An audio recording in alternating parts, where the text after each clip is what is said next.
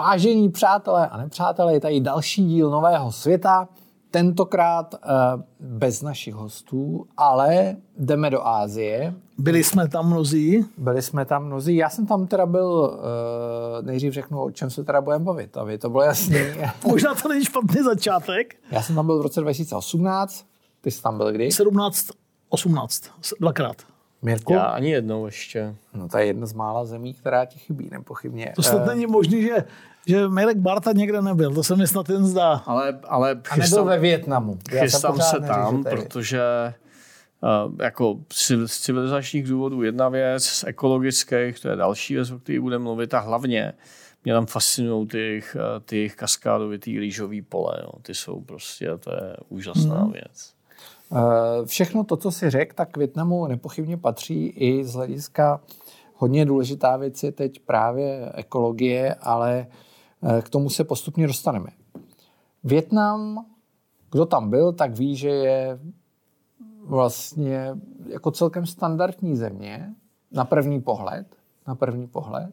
Eh, Já, když jsem byl v Saigonu, tak jsem měl vlastně pocit, že to je jedno z míst, kde si dokážu představit, že bych žil. Jo. Naprostý souhlas. Úplně v, v pohodě, vlastně ta atmosféra je fantastická. U těch ostatních míst je to taky tak, ta země je strašně členitá, hrozně pestrá a má skvělé jídlo. Hmm. Jo. Tak, tak když už se od něčeho máme odpíchnout, tak od Saigonu, tak v Saigonu žije, přátelé, tolik lidí jako víc než v České republice pomalu, nebo stejně jako v České republice. Hanoj mimochodem, nebo chcete-li, uh, hlavní město je menší malinko, asi asi 8,5.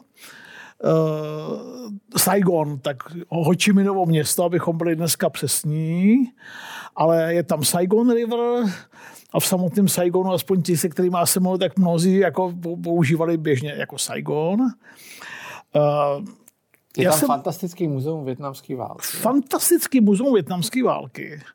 Já, Saigon bylo jedno z míst, který jsem chtěl, protože větnamská válka je pro mě veliký téma, k tomu se dneska dostaneme. Máme pro vás a pro knihovníka teda tentokrát co dělat. Chudák. Tak, uh, tak je, jestli jsem něco, nějaké město chtěl fakt dobře vidět, a tak, tak to je Saigon. Užil jsem si ho náramně, byl jsem tam 10 dní, což jako na Saigon stačí. A překvapilo mě pár věcí. Překvapilo. Za prvé, já se, člověk to má načtený a, a, a všechno, ale ví, že v tom Větnamu je poměrně rigidní komunistický režim, tvrdý, který se teda fakt s politickými a světonázorovými oponenty, jsou tam vůbec nějací nemaže, je jich tam málo. A i v rámci strany probíhá mimořádně tvrdý vnitrostranický boj. Větnamská socialistická republika, navzdoru, navzdory tomu Michal tam byl potvrdí, Saigon je pulzující kapitalistický moderní velkoměsto, kde se denně boje o život a kde ten kapitalismus volné soutěže, řekl bych, teda bují na plné pecky. To teda jo. To Jo. teda. To je, eh, tak to je první poznámka. Druhá, a tím už Michal začal. Eh, Já jsem tam jel nejenom kvůli větnamské válce, ale taky kvůli ní.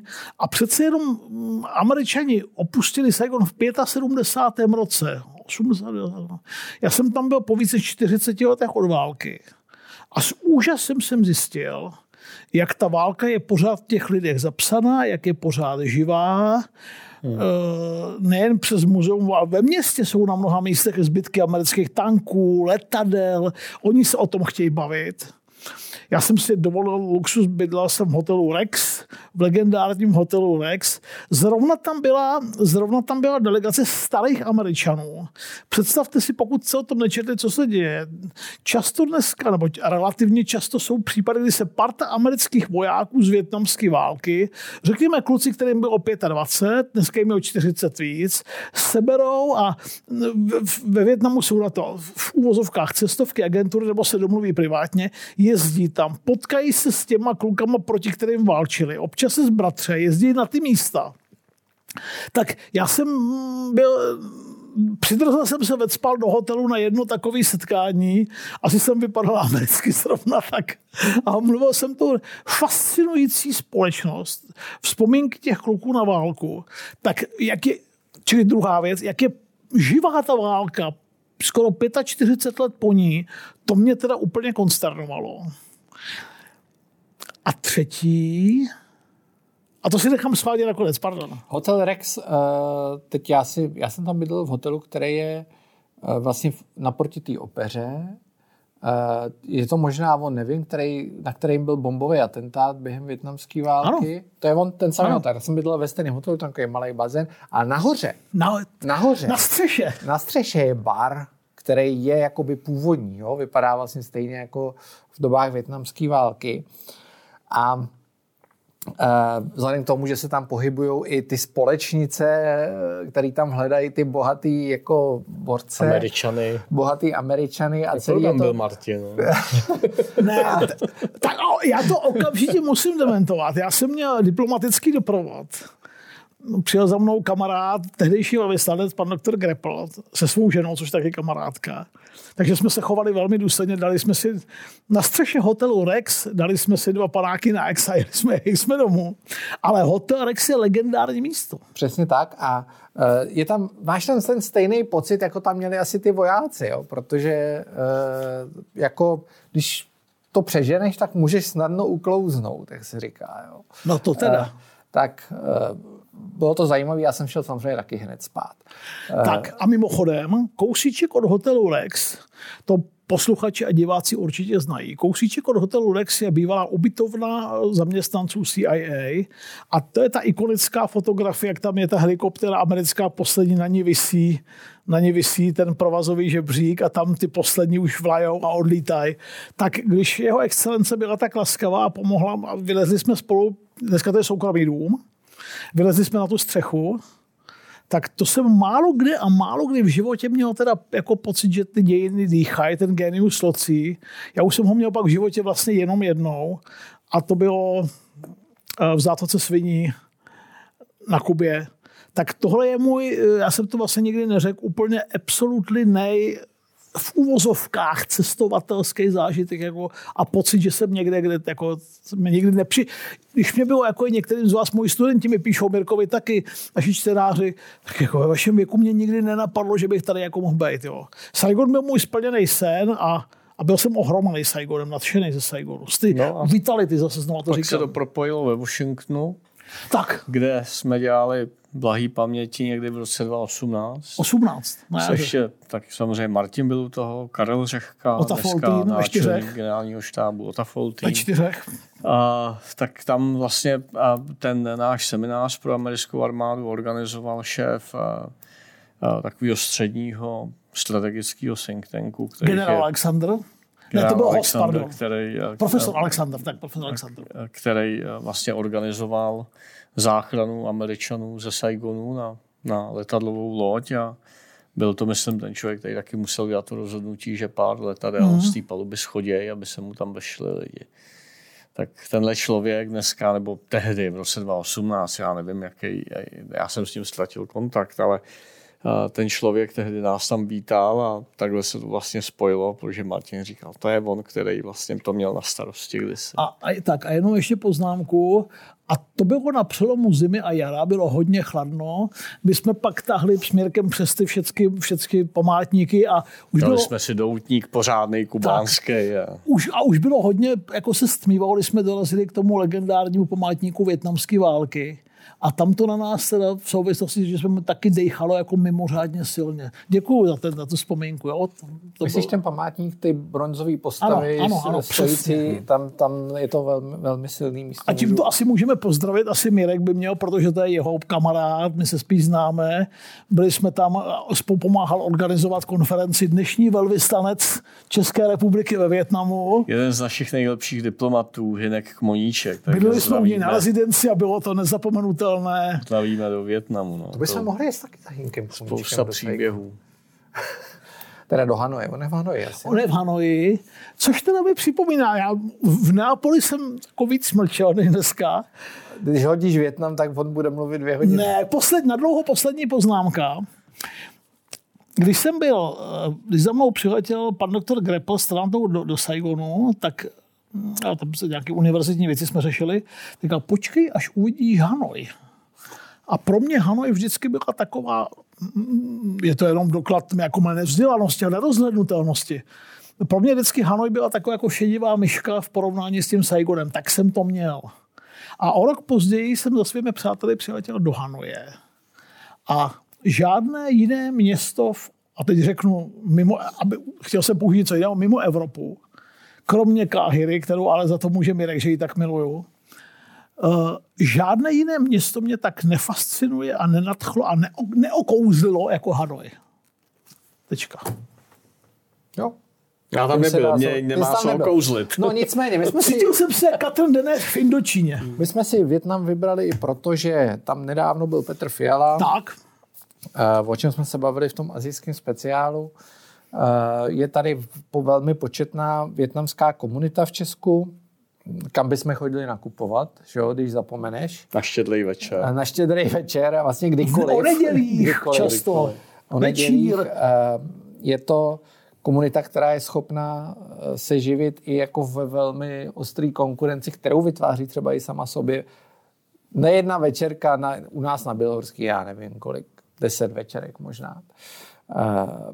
Takže něco, co, co jako velmi zlepšuje komfort žití v Česku. Možná je to poslední komunita, která otvírá eh, obchody i na vesnicích a tím jako drží, drží, drží při životě nebo přispívá tam k nějakému komfortu zdánlivýmu. Je mimořádně soudržná. Je to tak? Uzavřená trochu pořád? Pořád ještě zeměna. Mladí kluci a holky, co jsou na střední školách a na univerzitách, už tolik ne, ale ta starší generace je pořád uzavřená. Mimochodem, já jsem se s ní poprvé setkal v roce 1984, když jsem přijel na podzim do Prahy, do prvního ročníku na fakultu.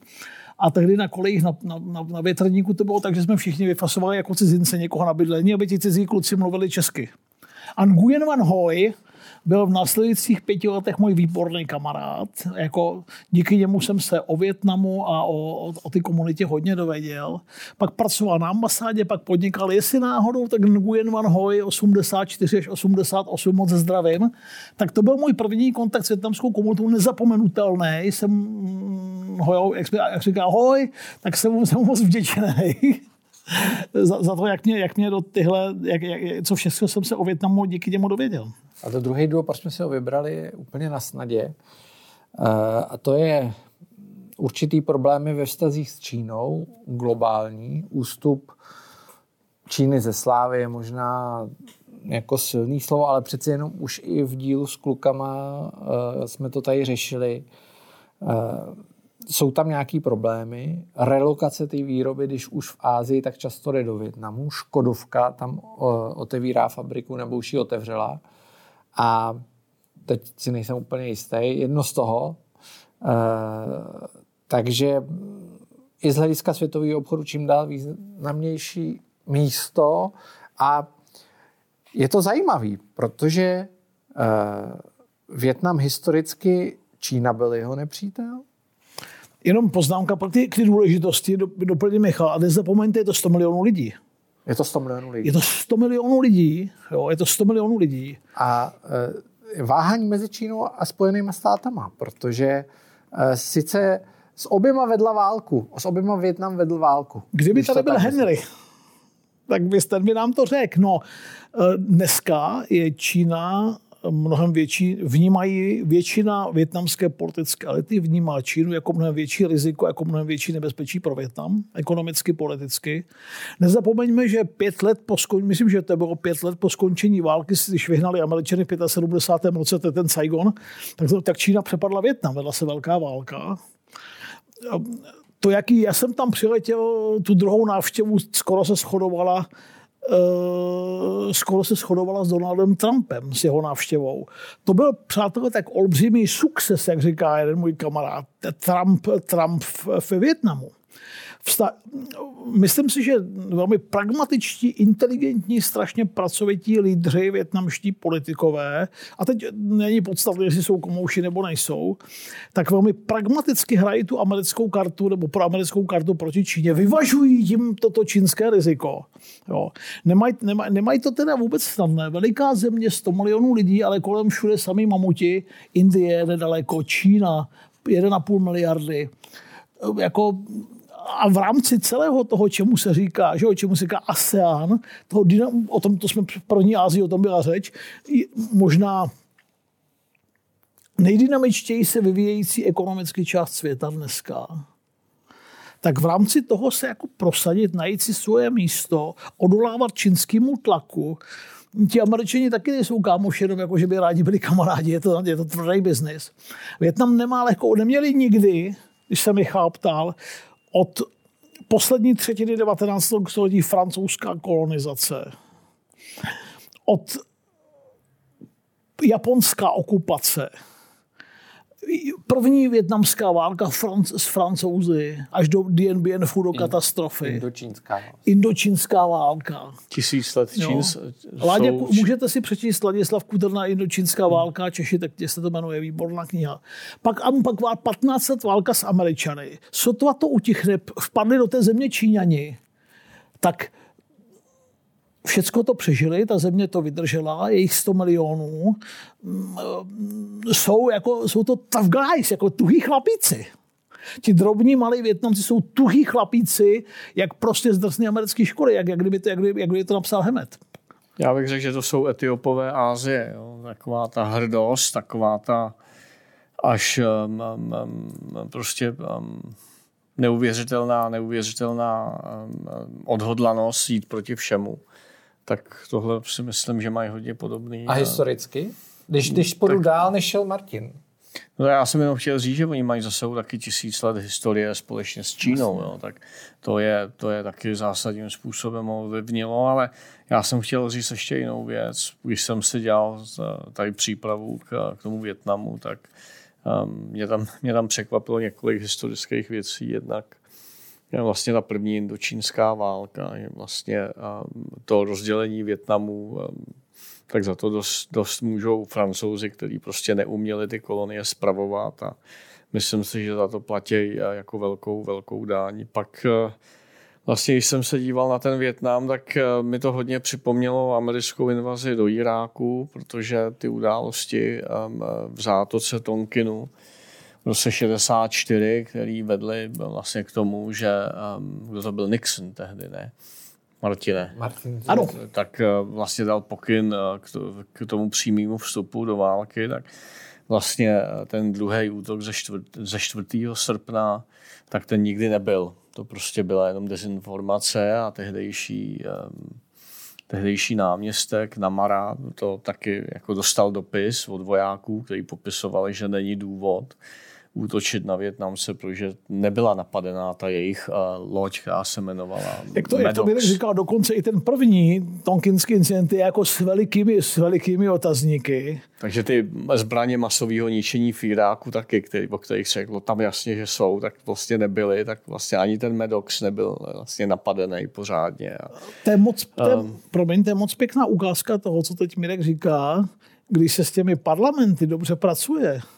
Jakože, cokoliv, no. jakože Lyndon Johnson teda byl dokonalý znalec těch procedur parlamentních a měl ten, mm, jako měl ten parlament znal dokonale, uměl to s ním v první fázi svého prezidentství. Stejně jako třeba Tony Blair to uměl s britskou dolní sněmovnou, když to začínalo. Jasně? To jsou moc pěkné ukázky, kdy najednou parlament dostali, dostali biankošek. Lyndon Johnson dostal biankošek a od té doby si takřka mohl dělat, co chtěl. Takřka. Prostě když chceš zahájit válku, tak ji můžeš zahájit prakticky kdykoliv. a ty A důvody se získáš pak proto dodají. mandát. Získáš proto mandát. E, tak to, to není... To se zajímavé je, že ta druhá indoč, takzvaná indočínská válka nebo válka ve Větnamu trvala 20 let. Jo. To bylo jako, jako šílený a já jsem se díval na to vyčíslení těch jenom lidských škol, tak Větnam, tak tam to je milion 200 tisíc lidí, ale ani ty eh, armády na druhé straně, to bylo 300-400 tisíc lidí, jo. To, byla, to je velká, velká jizva, jak, ve, jak samozřejmě ve Větnamu, tak um, minimálně stejná v Americe, jo, protože ty, Ještě těch k větnamské tam- válce, díky Michalovi, byť dneska jsme dataran díky Michalovi, teď je, finišuje v tisku knížka Amerika ve válce, Spojené státy v letech 1961 až 1975 lomeno 79, to je větnamská válka, oni to hodně je, tak To si můžete objednávat na info. to si můžete vydat na info.cz. Ještě jednou Je takhle, krásná, takhle na kameru krásná. Michalovi. Matěj Hanauer jako obvykle geniální grafik. Tak pokud vás větnamská válka zajímá, tak tam bude všechno o ní a taky o tom, jak vypadala v té době Amerika. Jo. Je to tak. Uh, ale já bych to vrátil ještě od větnamské války, ke kterých se ještě dostaneme. To je tak velký nejenom historický fenomén, ale i kulturní fenomén. Eh, ano. To tady pak přijde takový seznam, že to tady Petr Boroš se opotí mnohem víc než při Neapoli. A e, jde o to, že Mirku, ty si na to narazil. Jo? S rostoucím významem Větnamu jako světový, součástí světové ekonomiky Mirek jmenoval ASEAN. Uh, ASEAN, Martin. není tam Čína a tak dále. Martin, promiň. Není tam Čína a tak dále, ale jsou tam jenom ty jiho, nebo ty azijské národy z, jiho, z jihovýchodní Asie. To je to 670 milionů obyvatel, takže jsme v oblasti, kde z jedný, ze zhora je 1,5 miliardy, zleva jako pohledem na mapu je dalších 1,5 miliardy a tady je 670. Jo. Tak když si to sečtete, tak skoro 4 miliardy obyvatel jenom v téhle části světa Srovnejme si to s jakoukoliv jinou částí světa. Jo. A to ještě Větnam je součástí taky toho APECu, takzvaného. Samozřejmě. A tam už je i Čína, eh, která tam přistoupila v roce 91. Jsou tam tam Austrálie, celá, celá řada jako dalších velkých národů. Eh, nicméně, není to jenom součást světové ekonomiky ve smyslu výrobní základny, ale je to uh, trošku černý svědomí světové ekonomiky, protože my jsme kdysi, ještě když já jsem byl v týdenníku Euro, dělali eh, cestu do Větnamu, aby jsme zmapovali tamní, tamní recyklaci plastů. Protože to je jedno z těch míst a Čína to pak zakázala. Protože do Číny se plasty vozily taky a Čína to zakázala. Tak se vozí do Větnamu.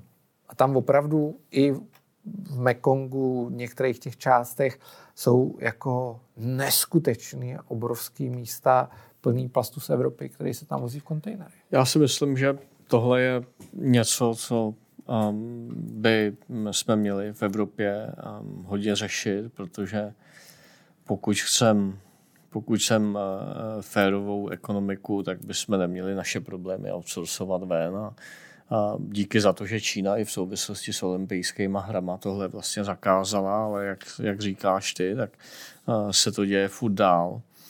Ehm, nicméně tenhle tlak vede taky k tomu, že ta země přihlašuje každý rok, rok víc a víc patentů. Nedávno v roce 2021, myslím, jsou, jsou ty poslední data ve statistovi, tak tam je více jak 8 tisíc přihlašovaných patentů, což je násobně víc než třeba, na, než, než třeba u nás. Ta země má hrubý domácí produkt asi 9 tisíc dolarů na osobu, což je hodně důležitý, protože je to asi třikrát méně než u nás. Takže samozřejmě ta země dneska, a já jsem se na to ptal pár lidí, kteří tam jezdí investovat, tak je pro ně ne, ne, ne, nesmírně jako přitažlivá, protože ta generace je mladá, poměrně dobře vyškolená, ta země již formálně je jako komunistická, tak jak už říkal Martin v Saigonu, to je tvrdý kapitalismus, takže ale, ale fest. tam je tam je jako velmi dobrá pracovní, velmi dobrá pracovní síla a ta země má obrovskou budoucnost, pro což svědčí a zaplať pámů za to, i velká delegace naší, naší republiky, kterou organizovalo Ministerstvo průmyslu a obchodu před pár měsícema, tam letělo celé letadlo, takže je dobře, že si uvědomujeme, že Větnam je a 100 milionů je velká síla, je prostě velice perspektivní, perspektivní zemí pro, pro biznes, tak to je jedna z věcí, za kterou já chci vlastně, vlastně tady českou vládu pochválit, ono se tak často nedá. Ale a ještě ke, jako... ještě ke všemu teda, Česká republika, Československo, to má historicky vynikající zvuk hmm. ve Větnamu. Že dodával zbraně. Mimo jiný. Severnímu jo. Větnamu teda. Aby jsme, se, aby se, severnímu Větnamu, na jich to dodávali za jiní. Čím se dostáváme k větnamské armádě. A ještě možná je důležité, že Severní Větnam nakonec vyhrál, jo, takže my jsme byli na straně, na straně vítězů, což se nám taky nevede úplně často, tak ne. být na straně vítězů Větnamská armáda, když zmobilizují, když zmobilizují uh, všechny povolo, polovojenské jednotky a pobřežní stráže a pohraničníky, etc., je to skoro 5 milionů lidí. Jinak ta armáda má přibližně jako, asi půl milionu vojáků. Eh, ale až, až pět milionů jsou schopni zmobilizovat. Je, to, je tam povinná školní docházka, vojenská, vojenská služba pro kluky od 18 let. A chodí na 24 měsíců. Ta armáda žije hodně z tradice, jako, promiňte, milí posluchači, drahé posluchačky, nakopali jsme prdel francouzům, nakopali jsme prdel američanům, ubránili jsme se Číně, tak to má jako, to, to je veliká, maj, mají se prostě na co odkázat, jo. Nejsou to ty tlustí důstojníci polehávající v těch, těch bungalovech a prostě je to veliká, je to, je to veliká vojenská síla. Jo. Je to, vydávají na obranu necelého 2,5% HDP, což je hodně. Což je hodně, což je víc než většina zemí Evropy. Tak, přesně. Jo. Do NATO by mohli eh, raz, dva vstoupit, do NATO, do NATO co se nestane. Působí v některých misích OSN, byli v, byli v Jižním Súdánu, nevím, jestli tam ještě jsou, to by možná věděl Mirek, ve Středoafrické republice. Ten Větnam jako teď, aby mi nebylo špatně rozuměno, jo, i pod vládou jako těch komunistů jako se jako zviditelnuje, expanduje. Taky proto konec konců tam Petr Fiala and his boys byli. Tak, uh, pojďme zpátky ještě k té větnamské válce, protože hmm. to je mhm. samozřejmě uh, Martinová doména. Uh, kdyby si tu válku každý, každý v něco o té válce ví, každý viděl nějaký ten film, který vám pak řekneme. Uh, kdyby si to zhodnotil, jako stálo to za to? Nebo je vlastně nějaký pozitivum? Hmm. No, to je moc krásná otázka. tak pro Větnamce určitě ano. Strašným obětem navzdory po deseti letech války s Francií a dalších No, vlastně skoro 20 letech války, se, jo, taky se říká 30 letá válka v Indočíně, terminus technicus, tak to, že vyhnali Američany a Francouze, tak to renomé a ta sebedůvěra těch hochů jako z Hanoje, jako strašně vzrostla. Prostě to, co se nepovedlo Kim Il-senovi, tak to se strýčkovi Ho, jak jsme to znali z propagandy z našich školních škamen, to se Strýčkovi Ho, tedy Hočimenovi a jeho nástupcům povedlo, sjednotili tu zemi pod svou nadvládou, je to komunistický stát, byť ten je to jiný než husákovský komunismus. Pro Američany, říkali jsme to možná někde určitě, pro Američany je to jedno ze dvou největších traumat 20. století. Velká hospodářská krize a větnamská válka jsou největší americká traumata minulého století tak eh, Koruči za to zaplatili, francouzi jim říkali, poté, co jim nejdřív teda oni odmítli francouzům pomoc u Phu, někteří francouzi žádali použití atomových zbraní a tak dále. Američani nebyli blázni, to odmítli. Pak jim říkali francouzští vojáci, francouzští politikové, nechoďte do Žita, nelezte do toho Větnamu, je to, je to past. O první světové válce se někdy píše jako o válce, kterou nikdo nechtěl. O větnamské válce bychom z pohledu Washingtonu mohli mluvit jako o válce, kterou si nikdo nepřál. A postupně step by step, krůček za krůčkem zabředali do toho, do, do toho, do toho až, až došlo k tomu, co říkal Mirek a, a Michal, Medox incident v Tonkinském zálivu. No, přečtěte si, eh, Petra zdravíme, přečtěte si eh, Tichého Američana. Tichý američan Graham Greena je fantastická sonda do Větnamu. O těch... Čili pro američani to nestálo za to, jako i to poučení nakonec mizerné. Oni umějí, naučili se vyhrávat ty války, ale neumějí to vybudovat prostě potom Irák, Afghánistán, to je, to je absolutní katastrofa. Uh, tak je... oni, oni ale nebyli daleko od toho, aby tu válku vyhráli. Oni takřka vyhráli. V lednu 73. roce, když donutili, Pentagon donutil um, šéfy větnamské armády, Hanoj i Vietkong, přijet do Paříže k jednacímu stolu, což odmítali, protože pochopili, že když válka, když Nixon povede válku takhle dá, tak je tak jim naře, prohrajou a uzavřeli, ti, ta Hanoj, ti kluci z Hanoje podepisovali ty pařížské dohody s lehkostí, klidně, věděli, že udělají všecko proto, že, že, že se jim necítí vůbec vázaní. Pro Američany to byl krok k, tomu, k naplnění jakési korejského scénáře ve Větnamu. A taky by, taky by to tak dopadlo. Bylo, by, nastal by ten korejský scénář, kdyby nepřišla katastrofa jménem Watergate, která parali, vyhnala Nixona z Bílého domu, paralizovala americkou domácí i zahraniční politiku. Soudruzi z Hanoje velmi rychle dobře pochopili, že Amerika je tak neakceschopná po Watergate, že porušili ty dohody, vtrhnouli na jich, už se tam Američani nikdy nevrátí, přesně to se stalo. Myslím, že 30. posledního dubna, myslím, padl prezidentský palác v Hanoji eh, a nastala děsivá jatka, apokalypsa, mm, stav vítězů nad poraženými eh, a potom konzolidace, takzvaná konzolidace Jižního Větnamu Jasně, vojensky to v 73. roce bylo dovedeno úspěšně, američany Nixonem je potřeba si říct, ke korejskému scénáři zničila to Watergate. No, já jsem to říkal. Jak řekneme Větnam, tak pojede. Nicméně, eh, pojď, je to nic pozitivního si nenašel, chápu to správně. Z americké strany v žádném případě. Z americké strany žádný, z větnamského je to sjednocení země.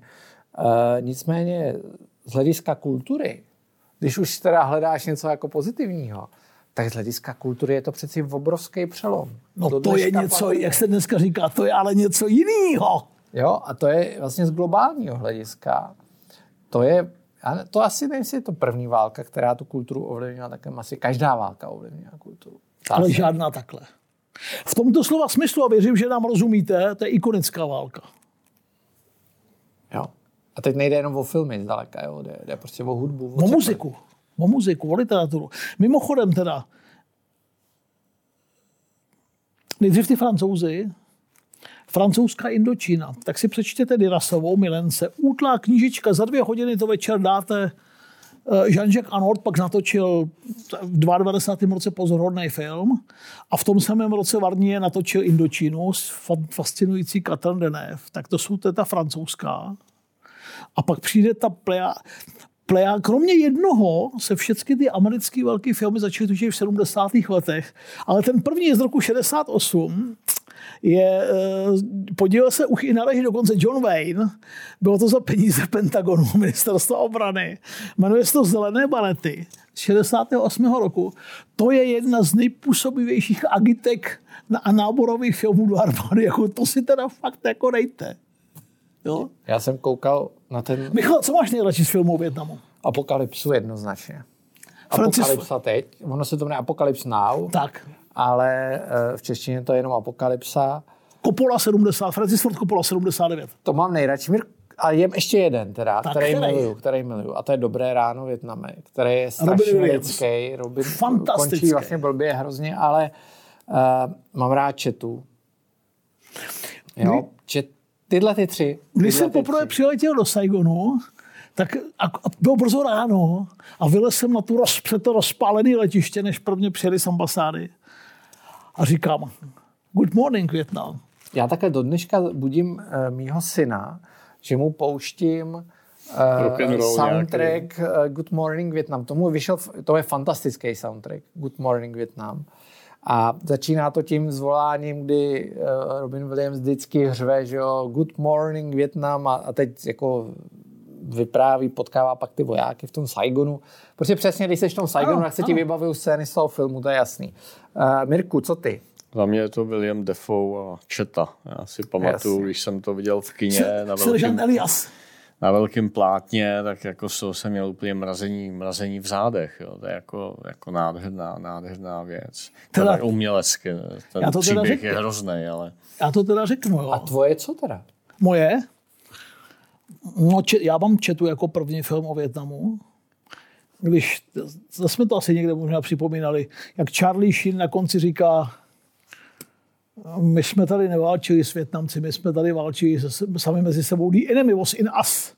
Nepřítel byl v nás. Seržant Elias, všichni jsme ho milovali, William Defoe, děkuju taky za tak já jsem, mimochodem, jo, ta, ta různá politická korektnost, nenazývat jména, jak jsou, vygumovat prostě, teď naposledy gumovali Walt Disney uh, Company, gumovala ve Friedkinovi, přátelé, ve francouzský spojce, úplný idioti nebo darbáci, gauneři, zločinci, jo, uh, prostě Yorkští policajti z Brooklynu fakt nemluví s nikým v rukavičkách, ani s příslušníky afroafrické, americko americké komunity, mi to. Ale k tomu gumování, já jsem si u toho Fritkina, u toho gumování vzpomněl, když jsme chodili na četu, Michal je mladík, prosím nám, Michal, možná v ty první vlně ještě nevím, jestli jo. Tak To tam, se mi děláš po revoluci. Já tak, člověk. tak tam jsou ti kluci v ty větnamské džungli a křičí po sobě ty vojáci eh, z, z, z jedné z těch dvou čet a pod tím běží titulek Ty penisáku. Tak kino na vrcholu bojové scény exploduje smíchem. Jo? Jak ten probuch popsat, tak, tak, tak tohle jsou ti penisáci z toho Walt Disney studia. Je, je Michal zajímavý, jak Martin tady udělal ten uh, seznam jako spousty, spousty filmů. Já jsem viděl jenom část, ale co mě vlastně napadá, ta, ta reflexe těch Američanů, že všichni vlastně byli fascinovaní tím, co tam Američani nainvestovali energie mladých, zmařených životů a vlastně Peněz. se ptají, co, jsme, co tady vlastně děláme, jo, jaký to má smysl. A to je jak, jak Coppola, tak Oliver Stone především, Stanley Kubrick, tak vlastně všichni na to koukali. Tam byla válka, která Američ, Ameriku rozpoltila na spousty let. Vedla tam k hnutí, který pak nafilmoval eh, jo, Miloš Forman, Vlasy. A tak vlastně by to přijde jako fascinace Američanů otázkou, tahle válka, jako proč vlastně, že vlastně spousta lidí do dneška nepochopila, kde se tam vzali, proč tam, proč tam přišli o tolik, eh, o tolik budoucnosti své vlastní země. Dvě No, poznámky. Fascinace vlastní porážkou. Fascinace vlastní porážkou, hrozně důležitý téma. A k tomu Formanovi. To byl slavný muzikál od 60. let.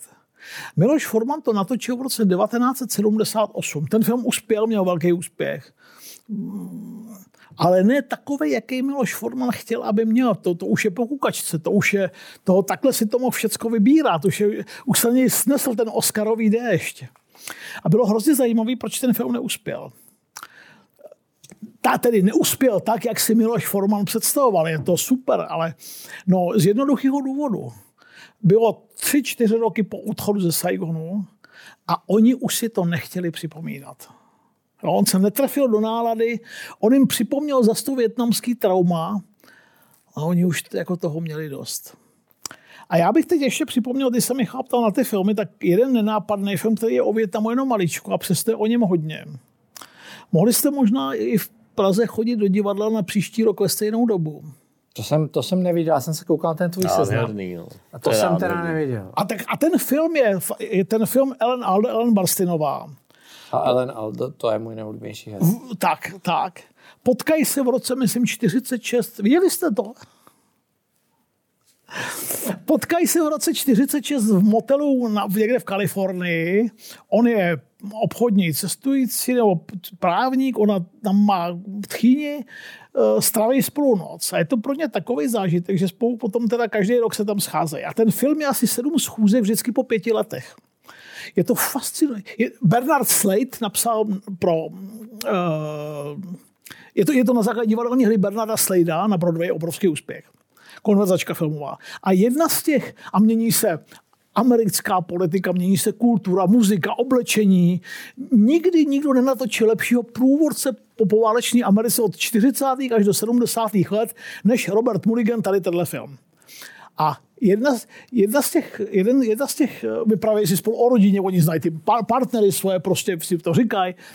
A jedna ta scéna z 60. let a mm, zatímco ten Eonald je čím dál konzervativnější, tak ta Doris tak ta Doris jako je takový, se z ní ten hippík v té, z té epizodě z těch 60. let a, a vypráví mu o demonstracích protivládních a tak. A dostanou se k ty válce a ona říká, co ty jsi jako vůbec za člověka, ty, ty děláš jako, jako kdyby, ty jako bys volil Goldwatera. A on říká, taky, že jsem ho volil. A ona říká, s kým já, to se, s kým já se to 20 let scházím. Já myslím, že, já myslím, že jsme s liberálním demokratem a on to je jako fašista málem. A on říká, a hodit na ně bombu na ty žlutý opičáky a tak dál. A ona úplně konsternovaná, co, to, co se děje. A on říká, protože mi zabili syna. A zhroutí se jí do náruče a poprvé pláče a jako děsivá a přitom fant, brilantně natočená scéna. Uh, ta scéna, ta jedna epizoda z těch šesti nebo sedmi neudělá ty konverzačky film o Větnamu. Ale spousta renomovaných kritiků napsala, že to je jedna z nejsilnějších scén o větnamské válce, o tom, jak zasáhla americkou společnost vůbec. Tak až si to pustíte, tak eh, si užijte taky tuhle scénu. Celý film je fantastický. Na tenhle film jsem dneska nechtěl zapomenout. No, já myslím, že to máme. Nemáme. No, no ne, Nemáme, ne, ne, ne, pozor, počkej, přátelé, počkejte. Martin, ne, ne, filmotéka. ne, On bude ne, teď mluvit pořád. Já bych jim to poslal mailem. ne, určitě, ale ještě bych chtěl jeden... Počkej, já ještě jeden, já ještě dva filmy No teda, jo. tak, Tady máš tady Ramba, jo, třeba. E, tak to jsme viděli všichni, já to nechci úplně tady řešit. Oloviná věsta, Oloviná věsta. Kubrick. E, Kubrick, Stanley Kubrick, fantastický film. A když jsi mluvil o dopadu na tu společnost, tak narozen 4. července s Tomem Cruisem. Ano. Z roku 89. E, Tom Cruise, myslím, že v roce 86 první Top Gun, vlastně jakože taková ta propaganda maličko. přesně. E, teda dost propaganda, Ale náborový umě, film umějí to jako nikdo. Teda. náborový film a potom narozen 4. července, což je velmi protiválečný film. Naprosto. jo. Eh, Ten eh, smutný osud toho válečného veterána. Zjistil jsem, že spousta lidí, když jsem se o tom s někým nedávno bavil, ten film neviděla. Neviděla. Což je velká Neviděla. škoda. no. Což mi přijde jako velká škoda. Je to jeden Někdo z- mohl nevidět narozen 4. Ano, ano. července. Jo, protože všichni viděli četu od Olivera Stone a všichni ví, že ji natočil Oliver Stone. Jak říká, ale bu- narozen jak, 4. července. jak říkají buď Cassidy a co to je za lidi? jo, jo, jo, Kdo neví? je to tak. ne, a, ale ještě teda taky, tak pardon, ty jsi teda říkal, jasně, narozen 4. července. Jeden z prvních filmů, který tematizoval, jak se dneska říká, veteránský téma. Ale už předtím Hall Ashby natočil v roce 1978 8 8 Návrat domů. To jsem taky neviděl. To jsi viděl, Mirku? Na, m- Jane Fondová, mladá holka, se zb- pracuje jako sestra a zblíží se s válečným veteránem, který ho hrál Nick Nolte. A on je ochrnutý od pasu dolů, ona se o něj stará. Je to, je to vlastně love story na pozadí ty války. A, a tak jasně. A katastrofa přijde ve finále, kdy se jí vrátí manžel, který byl prohlášený za mrtvýho.